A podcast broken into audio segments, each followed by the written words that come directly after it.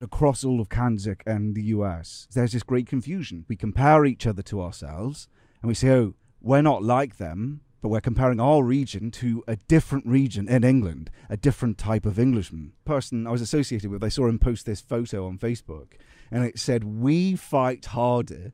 And it was a photo of Downton Abbey next to a photo of Yellowstone, the Kevin Costner series of the frontiersman family, as if to say, as if to say that this is different from this and the English are weak. The Granthams are Plantagenets. They're country lords, well away from the border. And you so you're basically comparing the people from the backlands culture with a Connecticut Colgate family. And that's when I realized I, I really wanted to make this video to explain the English frontiersman and where it comes from.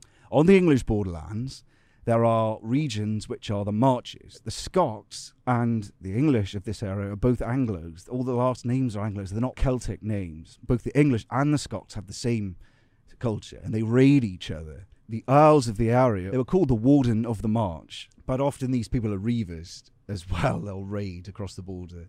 They're families. These are the same kind of people you, you see in Yellowstone. I'm going to tell the borderland story of the Battle of Otterburn.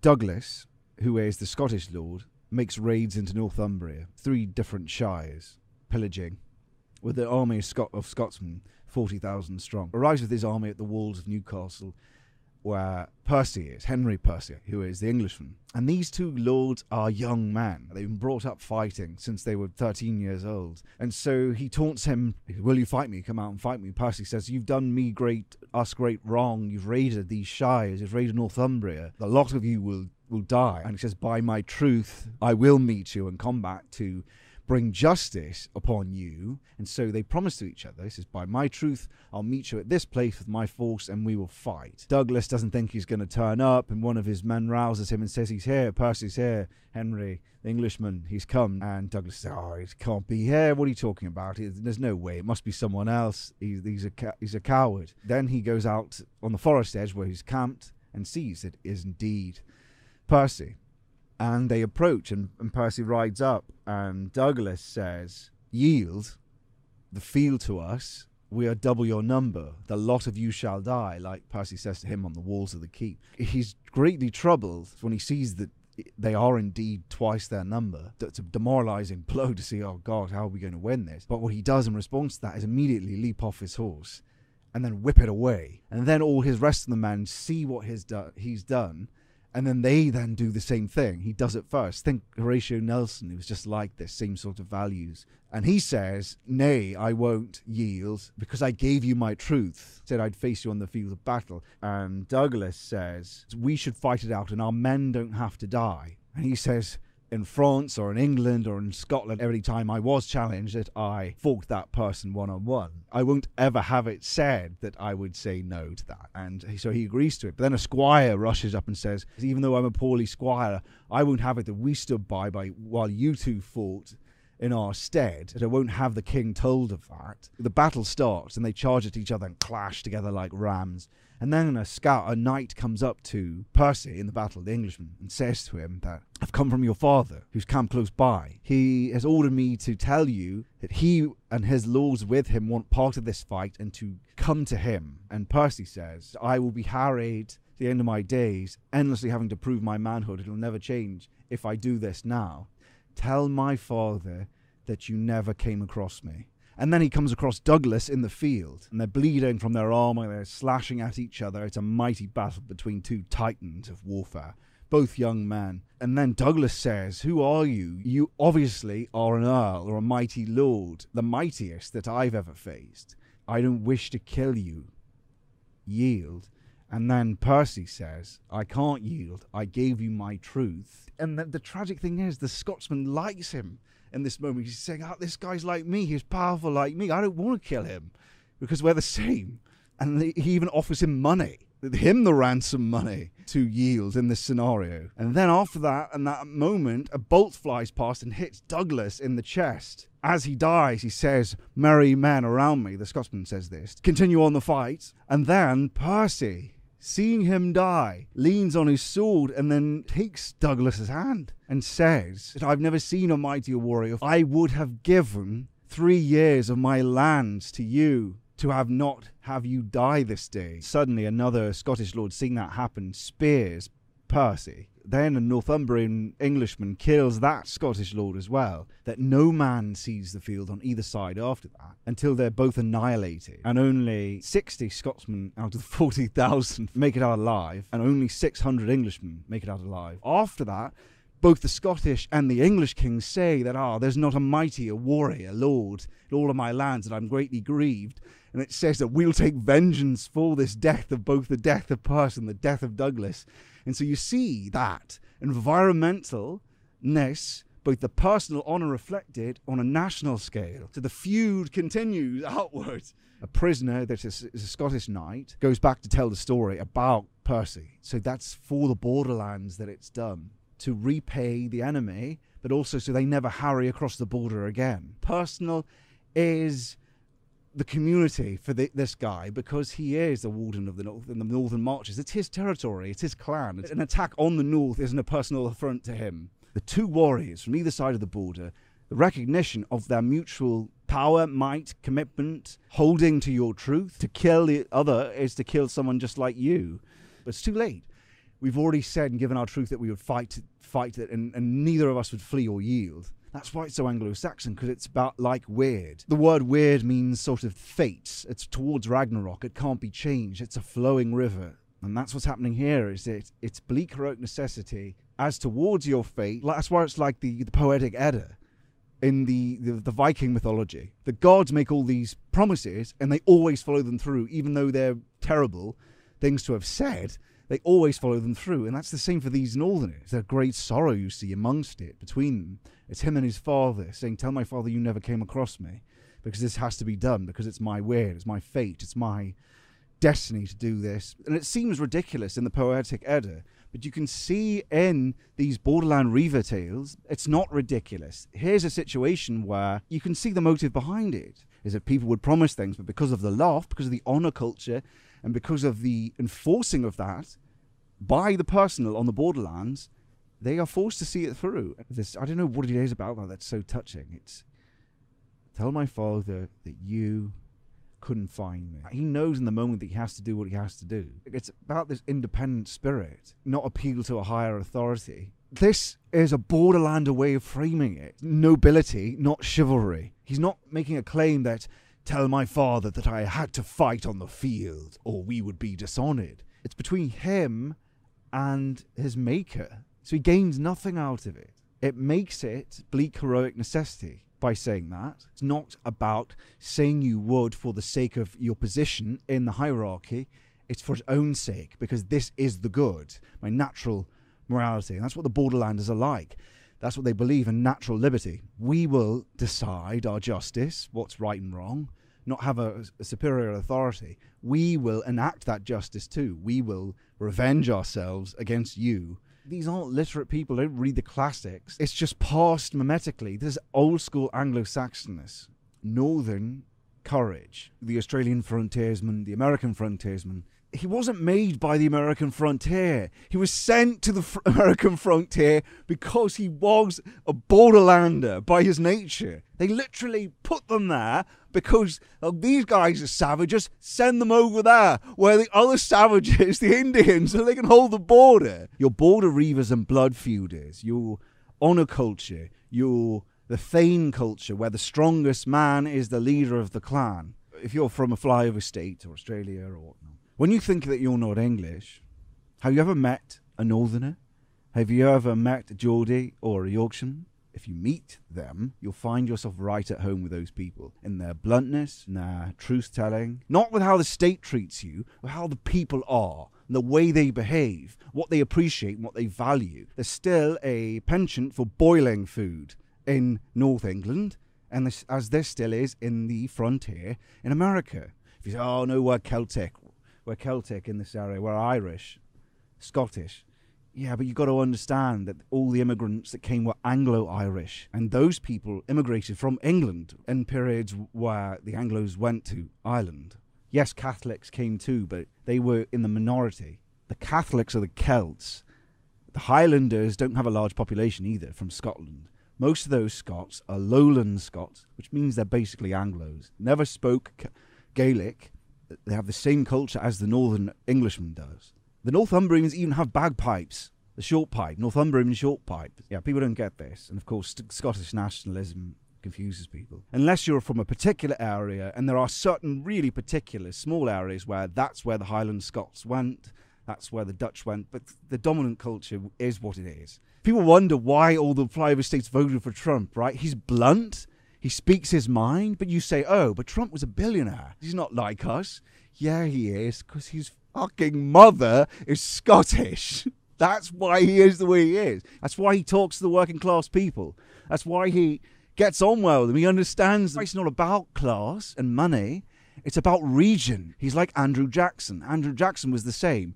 He's not a well read guy. Fires up, speaks his mind, right? Barges people aside. And the Scots are like that. The Northern English are like that. Andrew Jackson, the American president, his mother, in fact, said that the War of Independence was just another border trouble, just like back home. You have someone like Douglas Murray, who I saw speak on an interview for the Telegraph or the Sun when they were talking about Australians. And Douglas Murray was talking about and saying, Yeah, I don't really like. Not that he sounds Victorian, but Australians that turn up in London speaking their minds, He's bloody, you know.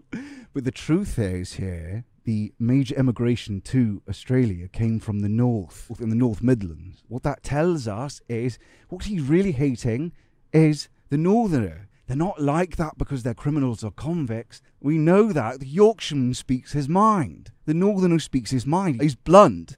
Those traits are Englishness. The backcountry America, Appalachian Mountains, which is the same culture, he's hating on that, and he's hating on his own people without even realizing it. So that's the problem, is that you have an American Appalachian, a flyover state, who's from the English borderlands culture, he compares himself to something he's seen on TV and thinks, oh, we're not like those English people. But you've just compared yourself to a Southern fairy. Douglas Murray, in essence, if you're from Massachusetts, you will get on well with East Anglians in the east part of the country. If you're from Virginia, you'll, you'll get on well with people from the West Country where all the Chad Cavaliers came from. If you're from southern England and you go to South Australia, you get on well with the people from there because that was a different type of colony. The problem is the disowning of these traits in the south, which are crucial to the health of the English kingdom. And they have been since the dawn of it. These borderlanders, in their truth telling and their savageness,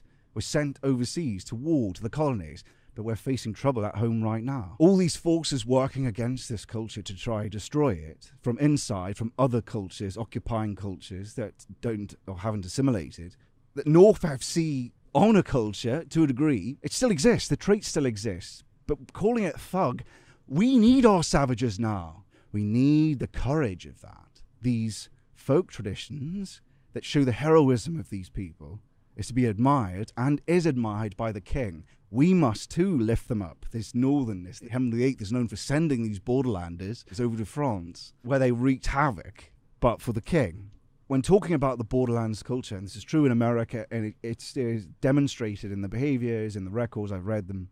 When your love is broken, when your honor is broken, you have to deal and make justice yourself rather than relying on an external authority. And that's why violent crimes were not punished as savagely in the courts. Property theft was, but violent crime was lenient. There's a southern saying, which we all know, which is a, a, an Englishman's home was his castle. The northern one is every Englishman must be the sheriff of his own land. That's different, isn't it? Because it's not a literate place, it's really important that talk is not idle, words thrown out for the sake of it. To lie in that culture is deadly.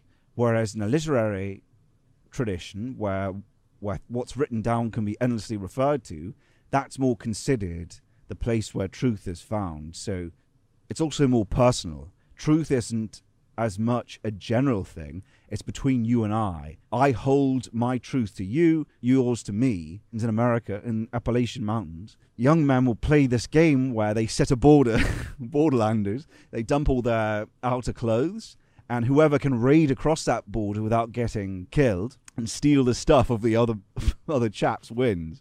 And the games are really violent because it's a preparation for war, all of it. Not because anyone planned it, it just evolved that way. You can see that in football hooliganism now. And the other game they play, which is quite savage, is they wrestle. I read this one account of Borderlands Wrestling where one chap got his arms in front of his face like this, charged at the other guy, and grappled his head like Game of Thrones sort of, gouged out his eyes with his thumbs, scratched into his head, and only after he'd bitten off his nose, his ears, and gouged out his eyes did the guy tap out like UFC. I bet you the ratings for UFC are by far the highest in the Borderlands, in North England, Scotland, in the Appalachian Mountains, flyover states, backlands of Virginia, I bet you if I looked into this or you did, UFC would be very highly rated. The particular to Borderlands is it's it has to happen. The the taunting happens, then the fight happens. It's all part of it. It's whoever gives in first loses. In the Border Reiver tale I just read, where uh, Douglas taunts him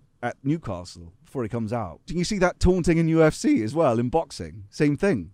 Now, in this story where the two chaps, the guy got his eyes gouged out, then the whole crowd that had gathered to watch it grabs the other guy, even with the wounds, leaves the dude with with the bloody no eyes, leaves him and puts the other guy on their shoulders and takes him around the whole town cheering. There's an account of this. It's hilarious. The way they raise their children, when they're toddlers, they're given the most love out of all English cultures when they're little babies doubted over by men and women. When they become a child, though, so once they can talk and they're walking around, it's like off you go. you know, they're really harshly dealt with. Given a pickaxe, go chop down the trees and get out there and do it. Young men develop a real will, uh, told to go out and, and imitate their fathers. And there's this account of this guy who says that that wanton destruction of these branches was something I distinctly remember to destroy it for the sake of it. Because you can see that's all a preparation for Borderlands War the backlands are much different. The northern is much different in, in the fact that they've kept all the stuff that the Puritans would have hated and considered witchery. For these people, because they were oral tradition, they've kept methodologies for pregnancy and rituals and customs for farming and such, and that you enact that is a positive spell. Same with how they, they worshipped as well. That's why they were Presbyterians in this area. You have camp meets for religion, a fair that where they meet up to worship and do their thing. But they didn't like a hierarchical priest coming and doing that sort of thing. And the impulsions are still there, by the way. This hasn't gone away. You can see it in how Northerners act, how Geordies act, and how Yorkshiremen act. The Borderlander bluntness is an expression of we're both free-born, you and I. It's not blunt for the sake of it like German bluntness, which is blunt because I can, for the sake of being blunt because you're not going to stop me. This disdain for these flyover states uh, of Norf FC, or these people are so uncultured. The truth is, under that, even implicitly, is it's actually an envy because most of these people are physical cowards. In these bubbles, in the media and in the academia, in school, wherever they lived, they were the geeks. It's the revenge of the geeks, the nerds, and the degenerates. That's what we're living through. Fat Norf FC. Uh, he's always got his chest, his belly out. He's proud. He doesn't give a shit.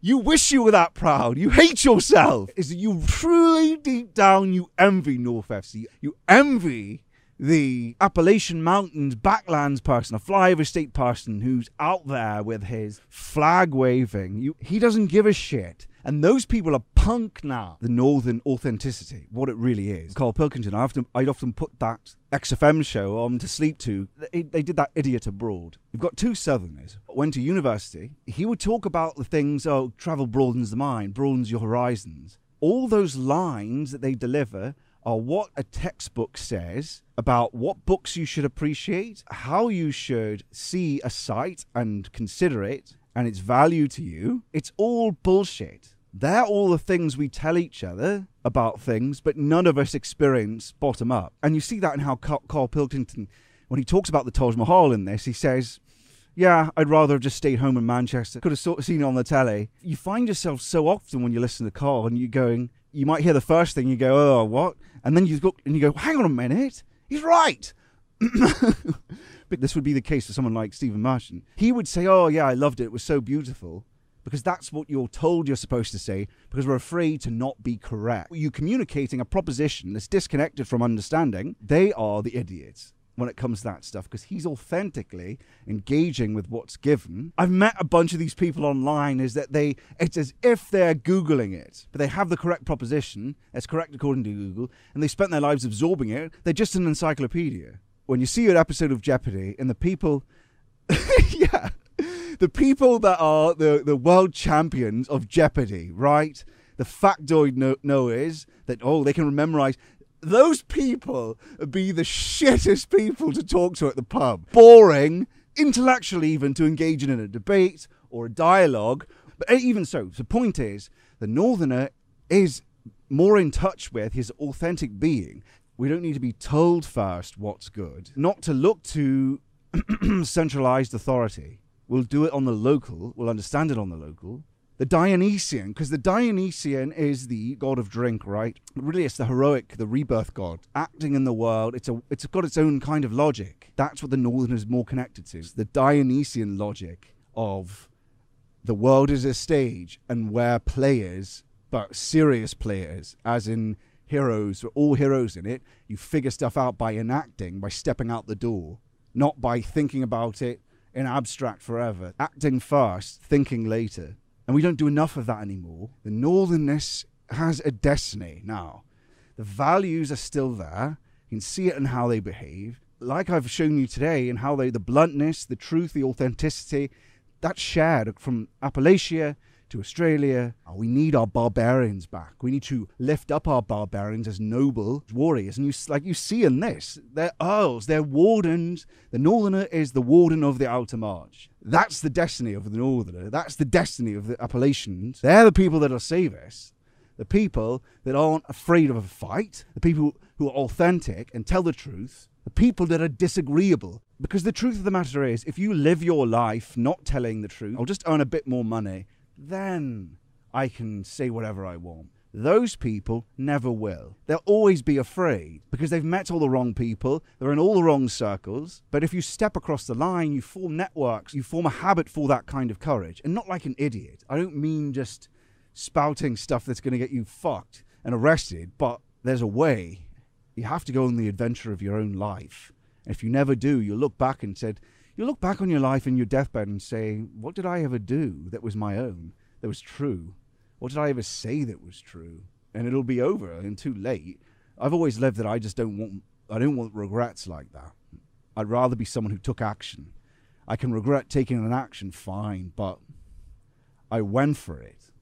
Anyway, that's about all I have to say about this. Dare greatly to believe in the destiny of this culture and the rebirth of that borderland spirit. Or not even the rebirth, because it's still there. It's just pasted over by other things and ideology. It's not taking it from somewhere that's nostalgic that doesn't exist anymore. It's unlocked by verse like this, by stories like this. There's no such thing as nostalgia. There's no decline. We were never an empire anyway. We didn't plan the empire. It was an accident. It was never an idea until people like Kipling were writing about it. But the truth of it is, it's just England. We were always this. Pay attention to it. Cultivate it. Develop it. Dare greatly to believe in it. And God save the king the website. Uh, it's uh, greenwood.media or scottmannion.com. There's membership content there and membership videos. We've got a growing membership on Discord and participate in this growing movement and conversation. And uh, yeah, so the current members on YouTube that are still on YouTube, jump on the website and become a member there and disable and I'll disable your YouTube one because I just I can't even message you or anything or send you emails of when there's new content they do that on purpose. So it's better to get it off YouTube. But yes, where we're aspiring and developing and growing this folk unfolding, we're growing this knowledge and wisdom that's in our own culture